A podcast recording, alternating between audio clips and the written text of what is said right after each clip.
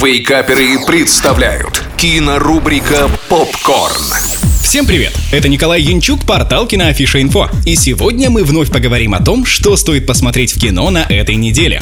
Открываем кинодень новым вестерном с Николасом Кейджем «Отзвуки прошлого». Колтон Брикс сильно оступился в своем прошлом, и теперь это самое прошлое его настигло. Опасность грозит близким людям, поэтому Брикс должен спасти самое дорогое – свою семью. И поставить жирную точку на прошлом. Для Николаса Кейджа, который здесь играет главную роль, фильм оказался чем-то новым, даже несмотря на его обширную фильмографию фильмографию. Это его первый вестерн. Николас Кейдж в интервью говорил, что с большим вдохновением отнесся к сложному персонажу. И это чувствуется через экран. Фильм снимали в Монтане, месте более чем каноничном для вестернов. А самое главное, что операторы смогли передать всю его красоту. Картина очень динамичная и насыщенная событиями, так что заскучать во время просмотра не получится. 8 баллов из 10.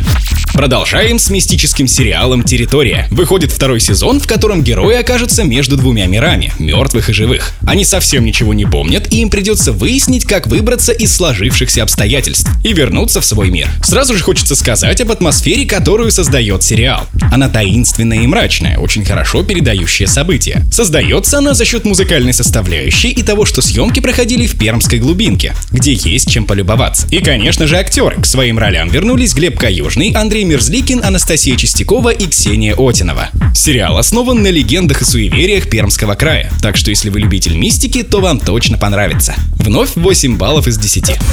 На этом все. Смотрите кино, читайте киноафишу инфо и слушайте Радио Рекорд. Остаемся на связи.